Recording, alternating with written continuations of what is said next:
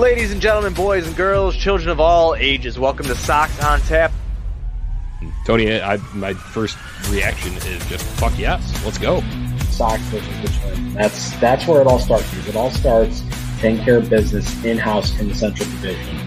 That's right, I'm a meatball. You got to bring that top button swag, baby. It is always great to beat the Cubs. And I'm a homer, so I always say they're gonna. Dallas Keuchel Lance Lynn got some beards that you should be afraid of. What everybody said when he gets out there, it's me versus the other guy, and I'm going to beat him. So I just love that mentality. It's cool and fucking tough. Steve, Steve, would you say that Tony is mad online? I, I would definitely say that. The White Sox winner.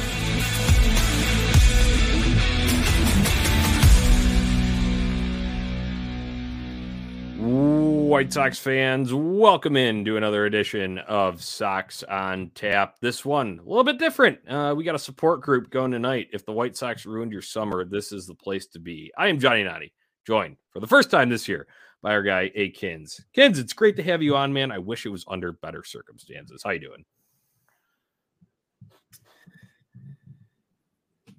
Johnny, it could be worse. I mean, I think a lot of the pain and the anguish from the season officially being over um, left me on Tuesday. I think uh, if right. we're speaking in terms of the death of this White Sox season, I would say that uh, occurred on Tuesday. Yesterday was the wake. Today was just the funeral. So kind of the cherry on top of uh, what was a really pitiful season. But you know, nonetheless, it's good to be here with you talking White Sox baseball, regardless. Yeah, yeah, yeah. I, I really like that uh, rundown that you gave there. Uh, that looks like an appropriate schedule of events for the way things unfolded. Obviously, uh, White Sox suffering a sweep at the hands of the Guardians uh, in the most crucial series of the year. I know we've had a lot of those. We said that a lot. It's the biggest game of the year, um, a, a, whole lot this year. But um, obviously, this one, if they could have swept, there would have been some life breathe into you know the, this fan base into the team itself. I think uh you, could have sustained a little of that momentum so to say that they had uh the little bit that they did build uh after tlr exited the dugout and they went out west uh, and had a decent road trip. But um obviously th- this just showed I think after watching tonight's game, um, it was Death March last night, uh, like Steve titled the episode, but tonight, um, like you said, really, really was the funeral and it was the final nail in the coffin. And these guys were just absolutely deflated, man. It sucks to watch. Yeah, I mean, just not a lot of life out there. Um, especially, it was a pretty stark contrast from uh, the crowd from Tuesday night's game to uh, both tonight and last night. So, um, reasonably so. The fans are kind of out of it too. I don't blame them. Um, it's just not something you really want to watch right now. But yeah, you know, there was a lot of hope coming into this. Um, for the past few weeks, there's been the whole saying that pretty much every game uh, was the biggest game of the year. And it just kind of felt like the Sox didn't really feel that way. Uh, pretty different tune over there in the Cleveland Guardians clubhouse. Um, Austin Hedges was quoted as saying last night that um, they don't rise to the occasion because the occasion is every day. And you would have hoped that the Sox would have had that mentality the rest of the way here. Um, but, you know, it just seems like Cleveland really had that approach more than the Sox did. Yeah, absolutely. It's a good quote you bring up. And I think it's interesting when you kind of juxtapose that right with something like Lance Lynn said and said, well, when you play like shit all year, you can't really be shocked of where you're at, right? So obviously, various uh, varying messages here uh, from the opposing clubhouses, and obviously at opposing uh, stances where they are in the standings right now. Cleveland is going to take this division. Um, let's be honest, they, would have to be a White Sox win out, Cleveland loses out, and that ain't happening. We we all know that. So um, technically not mathematically done, but come on, let's be real. Everyone knows it's over, as Hawk would say. Um, we, we, got a comment in here. Ron Davis says, Sox ruined my summer, but since I chose not to get up for the letdown this week, I'm chilling. I think that's a good mentality. We've preached here on Sox on Tap. Don't get up for the letdown from yours truly. Um, I have said that, so I'm glad, Ron, uh, that's the case. But overall, when I look back at it, Kins, man, um, obviously we, we could get into the nitty gritty of tonight's game, but I don't think any White Sox fan really wants to relive uh, that pain. Let's talk about this this whole issue then of the White Sox ruining our summer, man. I can't remember another season in which I have left more games early just because the White Sox are putting up such pitiful efforts. Can you? No, uh, I'm pretty much in the same boat with you, and feels like pretty much every home game that was kind of stapled as, you know, some of the worst games of the year. Uh, it feels like I, I was there with you for most of those. Uh, so we both sat through that Josh Naylor game where right. um, he put in his bid to forcefully overtake the White Sox ownership from the grasp of Jerry Reinsdorf's old hands. Um, like Aaron Rodgers yeah. owns the Bears, right? Yeah. yeah. Yeah. I'd say along the same lines as that. Um, and that was a bad one. You know, we had a pretty bad one that Baltimore series where we waited out the rain and we're all excited for Lance Lynn Day, only to watch the Sox lose three out of four um, to the Orioles, which at, at that point in, in, in time in the season uh, was really supposed to be a big series that they were going to make up a lot of ground, but just came out flat and laid an egg in that Saturday game. Um, we can go on and on. And then, you know, kind of right. the other bookend, um, another Cleveland game was the one we were at Tuesday. Just, you know, yeah, a lot of emotions going. And then, you know, things don't go great with how the bullpen was managed. And the next thing you know, uh, Yoan Moncada is flying at flailing at a ball that goes down the third base line, and the Sox are down five after Jake Diekman uh, was just incapable of getting an out. Yeah, Jack Dickman, as I call him. Yeah, uh, I, I, went back for a second serving of pain because I had Tuesday and Wednesday of that series. I was expecting those to be, you know, high intensity um, games, and I'd moved one from earlier in the season, a date that I just couldn't go to. So, um, seeing stuff like that, it, it was just, uh, you know, I think I got my fill, and it's like I'm looking at it, and it's like, yeah, there might be a few more on the schedule that I have, but it's like kind of don't have any desire to go back to the ballpark this year. Uh, it's like Jerry doesn't deserve that beer money um, that I would spend there. So uh, it, it's it, has been a rough ride overall. And I think one thing that you didn't mention there that I do want to interject with is uh, that Diamondback series and. and we were there for that Friday night one.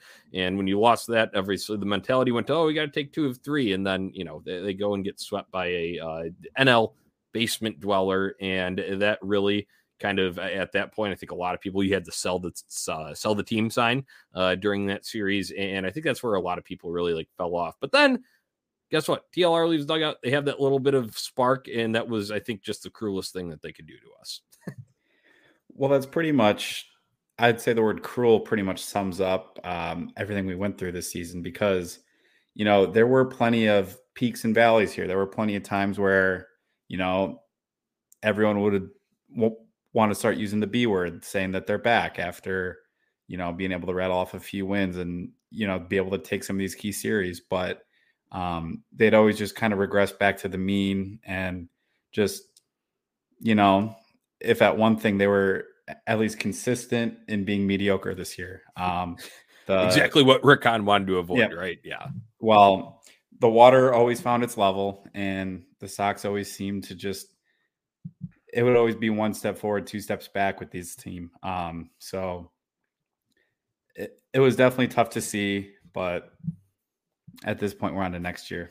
Yeah, uh, that's honestly kind of what the mindset is. I feel like uh, among the Southside faithful, and we are very faithful. We'll, we'll say that as we're complaining about this. It's just because we care so much. So, um, if you got got any stories from that of how the White Sox ruined your summer, go and drop them in comment section here uh, on Tap Sportsnet on YouTube. Make sure you're subscribed. Uh, you can go drop them in via there and our Facebook page on Tap Sportsnet there um, as well. All right this is hard to do and this is something we usually kind of do on a season reflection show but obviously we're kind of mourning this right now right? Because we know that the the chase for this AL Central is you know essentially over. So biggest disappointment this year um it could be a area of the team it could be an individual player but uh, let's hear it. I'd like to hear some i feel like we can have multiple things here um but but let's go and talk about you know some of the biggest disappointments and how this thing got to where it was and tailspun so badly yeah, um, I, I, think for me personally, it would start with Yoan Moncada and Yasmani Grandal. Uh, so those are two guys that you and I both support. You know, we both wear their jerseys consistently to games, and you know, we've seen flashes of, of like both these guys being able to be key contributors on this team. Uh, so that stretch where Yasmani Grandal came back from the IL in August last year and offensively really put the team on his back. Um, you know, he looked like one of the best hitters in the world during that stretch. Um, yeah, I want to say he was and- the third best run producer in baseball during that stretch. I think that's Yeah. right. Yeah. it, it was something like that. And, you know, injuries being a big part of that. Um, I would say in how he kind of was off and on this year, um, had a lot of stints on the IL and just anytime there's knee injuries with a catcher, I mean, you just know that those guys are never going to be the same. And, you know, over the past year and a half, he's had a lot of issues with those knees. So, um, whether or not that was the big reason for his drop in production in the plate, I don't know. But, you know, regardless, he was just more than a shell of his former self. I mean, he just could not stay healthy this year. And then even when he was, um, most of the time you'd even rather see a guy like Seby Zavala in there just because he just wasn't getting it done at the plate. And then, you know, Yeah. same deal with Moncada. Um, incapable of being able to stay hot consistently, didn't have that um, like gap power that he used to back in 2019. Um, and, you know, even though the fielding was pretty good for him overall this year, uh, in a key game yesterday, just really didn't have it with the glove. Right. Yeah. You had you even had to text me, and alert me. So are you done officially with him now? And uh, I'd gone on this show probably about, you know, I think it was during that hot stretch. It was during a nice stretch when, when the Sox were on the road in Oakland, right? Uh, they just won the series in Seattle, go to Oakland, and, and they put a bombardment uh, on them in that first game at Oakland. And Tony and I got on the show for a Sox on Tap after dark. Um, and I'd said that, you know, this is Tony had mentioned that this is what we expected more of consistently from Moncada. Maybe not five hits and five RBIs every game, but you, you get the gist, right? Of consistent, um, you know, r- run production and, uh, you know, really lacing the ball like he was at that time. Um, you got that in very, very, very, very minuscule spurts. Um, I would agree 100% with you. And if you go back and listen to the show, if you listen to us around the All Star break, uh, me and Steve and Tony were on here for our All Star break special. And those two guys, I think it's funny that you mentioned them because Steve and I identified those two Cubans as our second half X factors. And if they could step it up, this team had a chance. And guess what? They didn't overall. What did Yaz have? Like three home runs so far this year? Absolutely pathetic. Um, you know, all the underlying offensive numbers also atrocious as well. So I, I go with you there. I, I can take that a little more general, and these guys both play a factor into it. And talking about biggest disappointment, this is a team built to hit home runs, right? Built on power. And we saw when they do that consistently, what they can do. I, i.e., last year, right? Um, that wasn't the case from top to bottom in the lineup. You brought in obviously those two guys. I think you covered them well. You go and you bring in a guy like AJ Pollock. Well, sure, he, he's a hot and cold hitter, but the hot was never hot enough to really, really be a, a game changer uh, of sorts. And kind of ironic since their motto has changed the game. Uh, so that one didn't work out. You got Jose Abreu, who went on the longest home run drought of his career eh, during this chase for this division here. You really could have used some of that pop. Um, can't get on Andrew Vaughn too much. He's he did he's leading the team in home runs, I believe, still uh, as it stands right now after tonight's game. I know Gavin Sheets did deposit one uh, in the eighth inning of tonight's game, uh, but the overall lack of power there. If your top guy is hitting one, I think Vaughn's up to like 17, like I I, I think it's it blows my mind when you go and you see Aaron Judge, he's at 60, right? It's like, oh, we'll get 61 and whatever. And Albert Pujols is going to, you know, on unbelievable second half, and he's cl- approaching 700 for his career. Um, the White Sox couldn't have one guy uh, that can get to 20. That's really, really sad. And that would be the biggest disappointment in my book. Yeah, no, and you really hit the nail on the head there. It's it's absolutely pathetic if you ask me, and um, makes me want to retract even just putting an ounce of question into um, why Yasmani Grandal was unproductive based on those knees. Um, I think Albert Pujols' knees have a few more miles on his than Yasmani Grandal's. Granted, he's not squatting behind the plate, but um, I mean, let's be real.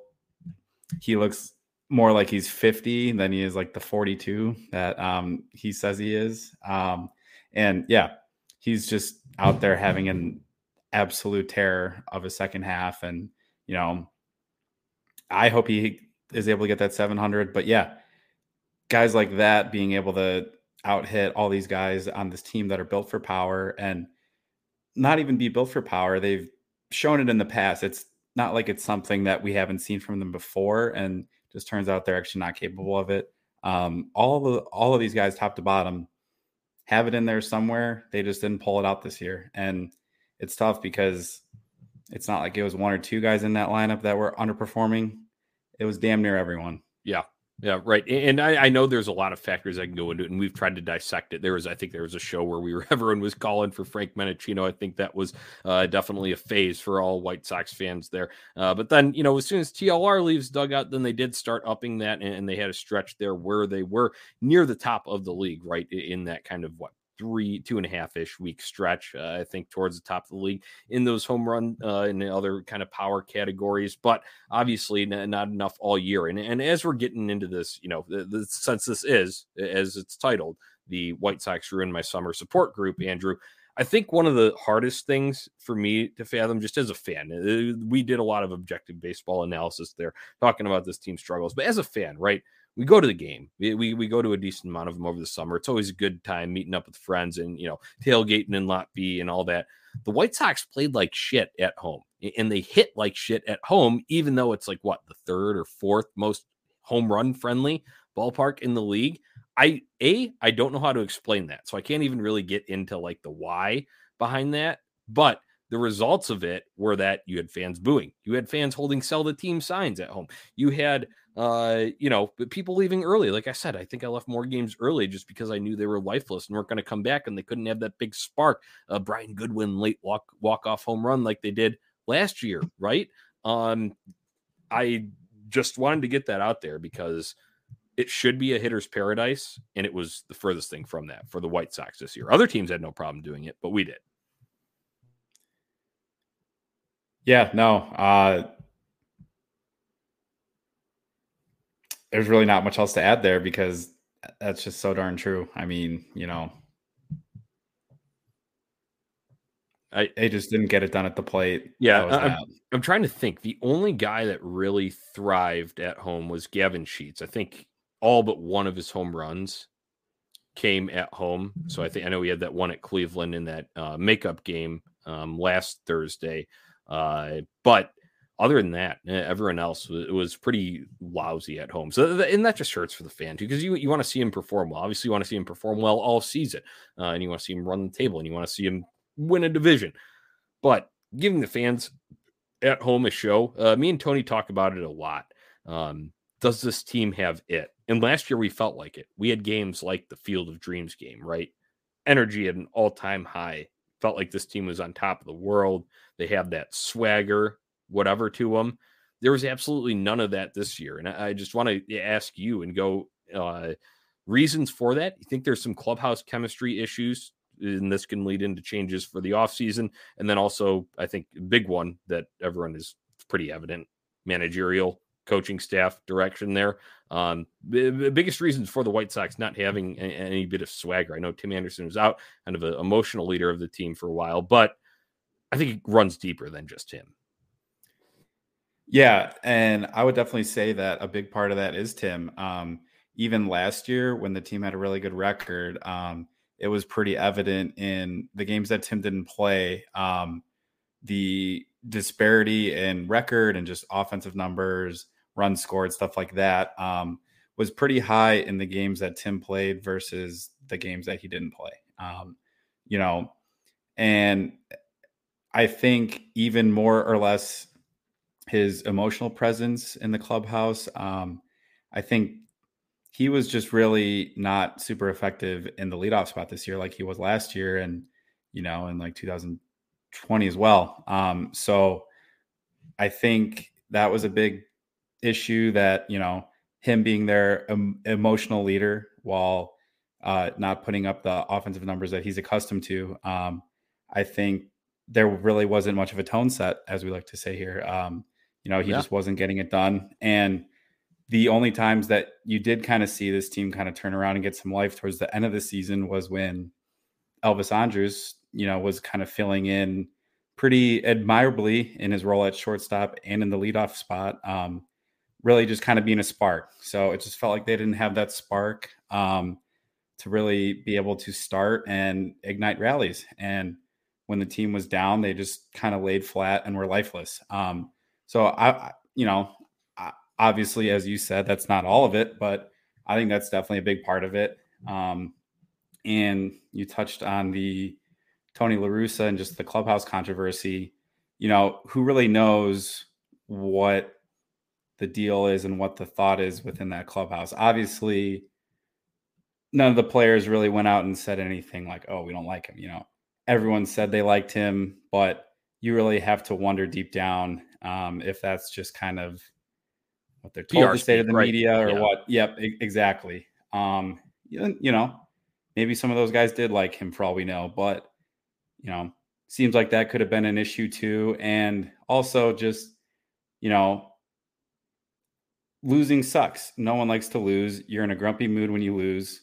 Um, I mean, we've definitely felt that this year as fans, but um, you know, it's obviously an even bigger toll on those players that, you know, they're there day in and day out, and I'm sure that they don't want to lose either. So um, I think clubhouses are more fun and have more life when you're winning, obviously, and that just happened more last year than it did this year. And you know, I I, I could definitely see how a bunch of losses piling up, and with some vocal leaders, I'm sure, with like guys like Lance Lynn that aren't afraid to speak their mind, kind of laying in the team. Um, you know, just felt like they didn't receive it as well, just because they didn't care. And um, I think just at, at, at the point of losing that much, it was just kind of over for them, and just the clubhouse was flat.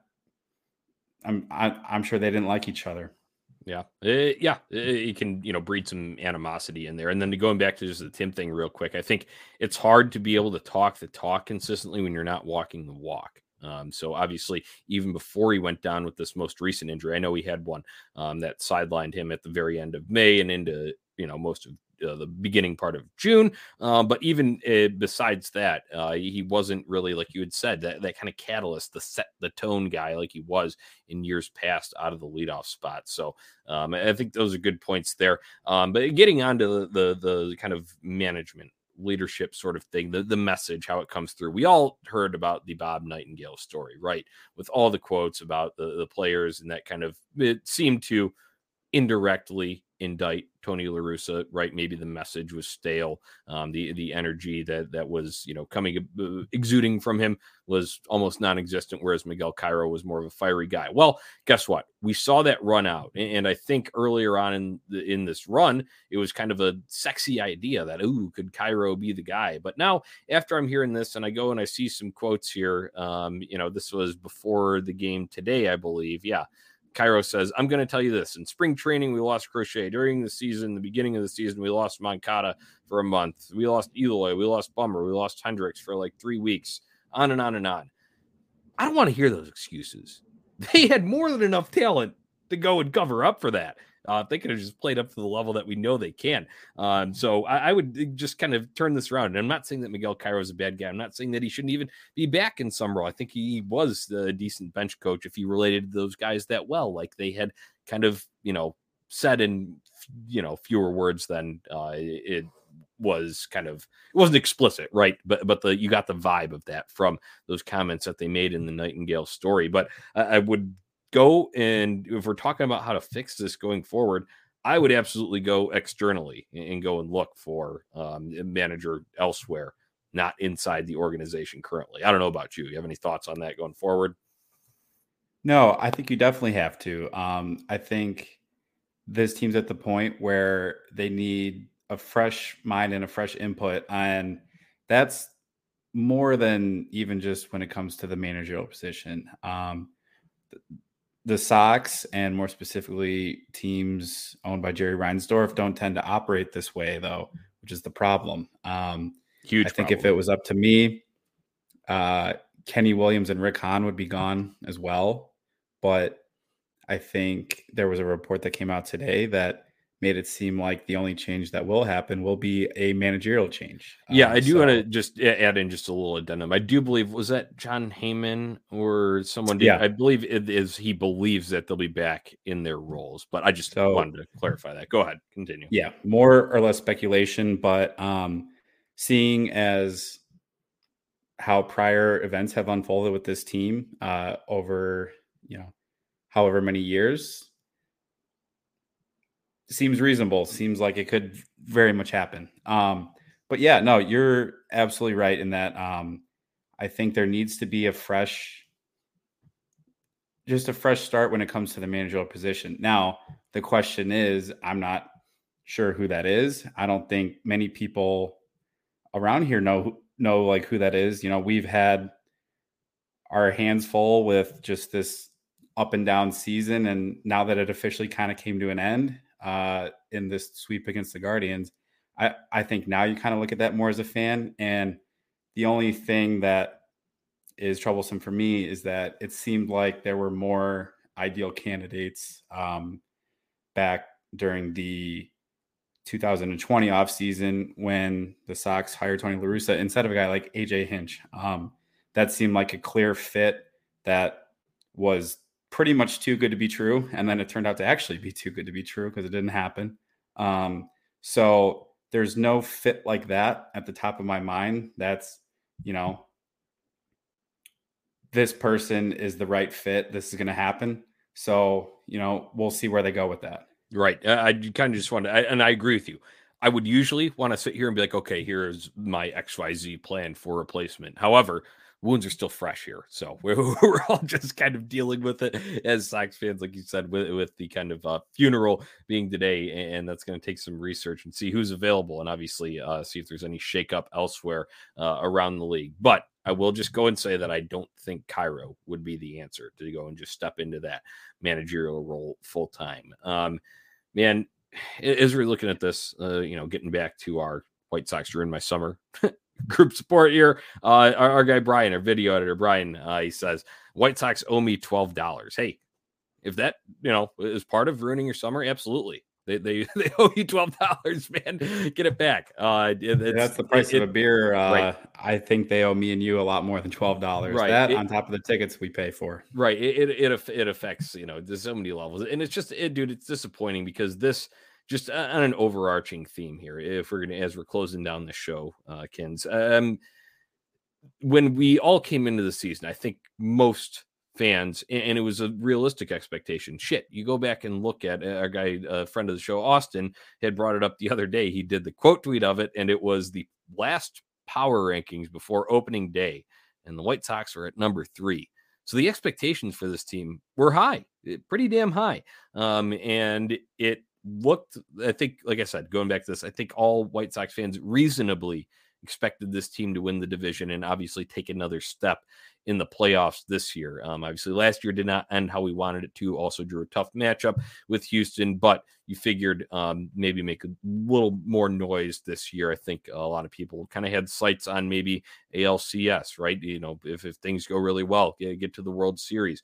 Um, looking at this, I could not even fathom at the time, if we're talking about this late March, right before opening day, that we would be sitting here talking about a team losing out to the Guardians, who had DFA'd guys like Fran Reyes, who who had cut it down to have the youngest roster in the league. I know they always have solid pitching, so I'll give them that. But other than that, you go and look at it, and you're kind of like, that's a bit of a slapdick team. We should be able to power these guys out of the park. Um, it goes beyond that head to head, though. How the hell do you not take care of the Royals? That, that's another part of what ruined my summer. Thanks, White Sox. Uh, it's been rough. It, has been brutal. Um, as for over. right, yeah, it- it's over now, man. It's over. Um, it's hard to do right now, but when you're looking at what's here, what's going to be here, because let's be honest with ourselves. Sure, it, it, when something like this happens, everybody demands major turnover, major change. You're not going back and scrapping for a complete rebuild right now. It's just not happening. You- You're not at that stage where you're doing that. So, realistic expectations, I guess, for next year, where we sit right now. I know it's very premature, but you expect them to get back and be in the saddle again? Because I don't really have that confidence uh, based on what happened. Obviously, we'd have to see a different manager. We have to see a whole lot of different change uh, in various aspects of this club. But do you think that next year there's hope? I guess is the question. It's hard to say right now, obviously. Um, I know that as soon as op- opening day of 2023 rolls around, I'll be fully bought back in and I'll be ready to go. And I think the White Sox are uh, the best baseball team in the whole damn world. So, um, but a lot has to happen from now until then.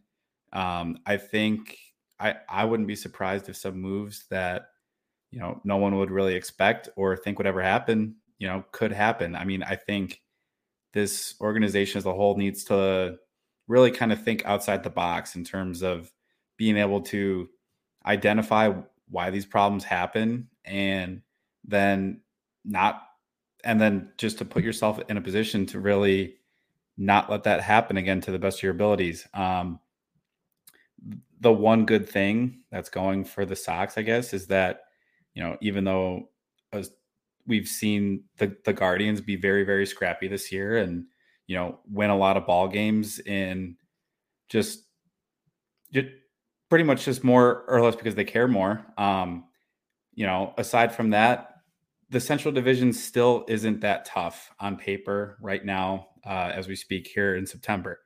Granted, you know, the Guardians could make some more trades this offseason. The Twins could end up signing some more guys. Even a team like the Royals, who, you know, have some good young talent there, they might spend above their means this offseason just because they think that there's a chance to for right them to really go after it. Some some new ops going on in some of these other places too. When you're talking about Detroit and Kansas City, yeah, yeah. So you know, um, I would like to, to think that the Sox could get back to that spot that they were last year and even exceed that. But I guess time will have to tell, and guys are going to have to step up. I mean, that on top of just you can't keep having the same injury bug with some of these guys, you know. Um, right. Obviously, you'd love to have Luis Robert or Eloy Jimenez for 150 games or so a year, but you have to have some sense of reflection if you're a front office and be like, you know, are these guys capable of putting that up? Um, if Luis Robert is healthy and he's at his best, he has that MVP type of ceiling, but um, we haven't seen that in a full season. So um, it's tough because you want to hope that these guys can do that because you know deep down that they are capable. But um, if you're an or, or organization, can you really rely on that moving forward? Right, it's a big question mark, and I, I, think you brought up a good kind of you know reflection. Uh, that's a good word that I like to use, and that's what we always call at the very end of the season when it's finally said and done. We do a season reflection, not a recap, and we go and look back at this. I challenge, this is uh, going to kind of be one of my closing notes here. I challenge the White Sox front office, the organization as a whole, to do a reflection of obviously players, staff, uh, in the term, you know, front office staff, coaching staff, all of that. Um, but to do an honest reflection of that and identify, I want honest opinions instead of sugarcoat. Obviously, they have to say what they have to say to the media, PR speak. We had talked about that just a little bit earlier. I want an honest answer from Miguel Cairo. If I'm Rick Hahn sitting there, say he's still in his position, you know, who knows if that that'll uh, continue. But um, if he is there and, and, they're talking, so the execs are talking, and they get Miguel Cairo in there for an exit interview, I want an honest assessment of who's a problem in the dugout, who needs to go, right? Um, and then same thing, ask the players, okay, what's wrong? Did, Frank Menechino really handicap you as you were, you know, you know, couldn't why didn't you put up the offensive numbers that we know that you can?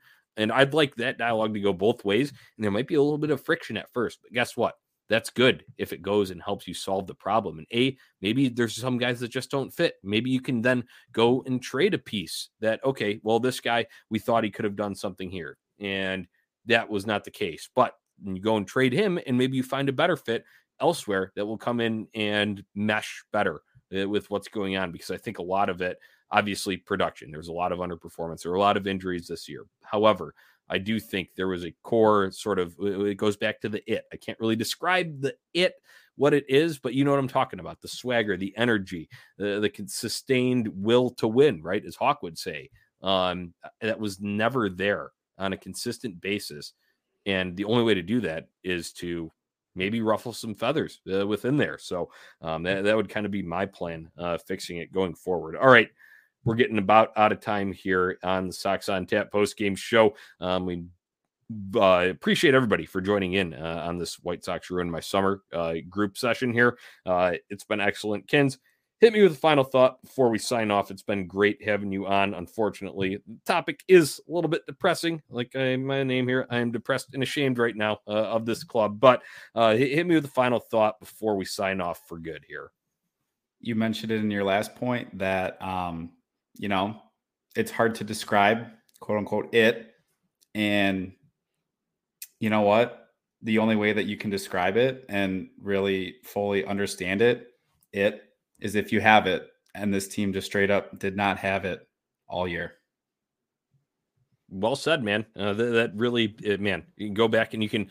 I would love to go back and pull the sound bites from last year when Tony and I were talking about this club having it, and you could just sense it, right, eh, with the the the contributions from guys like the Billy Hamiltons and Brian Goodwins. And I'm not saying those players specifically were the reason why the White Sox did not accomplish their goal uh, this season. However, there was something missing in there, uh, and something wasn't right, and it needs to get corrected in the offseason. So I challenge the White Sox to have those hard discussions, uh, like we've had these hard discussions on the Sox on Tap post game show all damn season. Everybody, thank you for tuning in. We hope this group session at least helped you vent a little bit. Uh, it was A. Kins and your boy Johnny Nani on the mic here. Make sure you go and check out ontapsportsnet.com for all your Chicago sports literature and podcasting needs. Give us a follow on social media at Sox on Tap and at On Tap Sportsnet.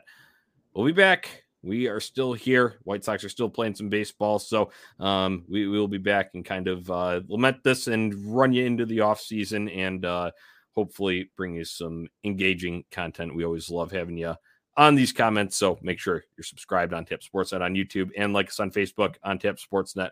Join the conversation. Give us your take. Uh, we would love to engage with you here on the post game show. Gens, another rough one, but you know how it goes. We're always going to be here. White Sox forever.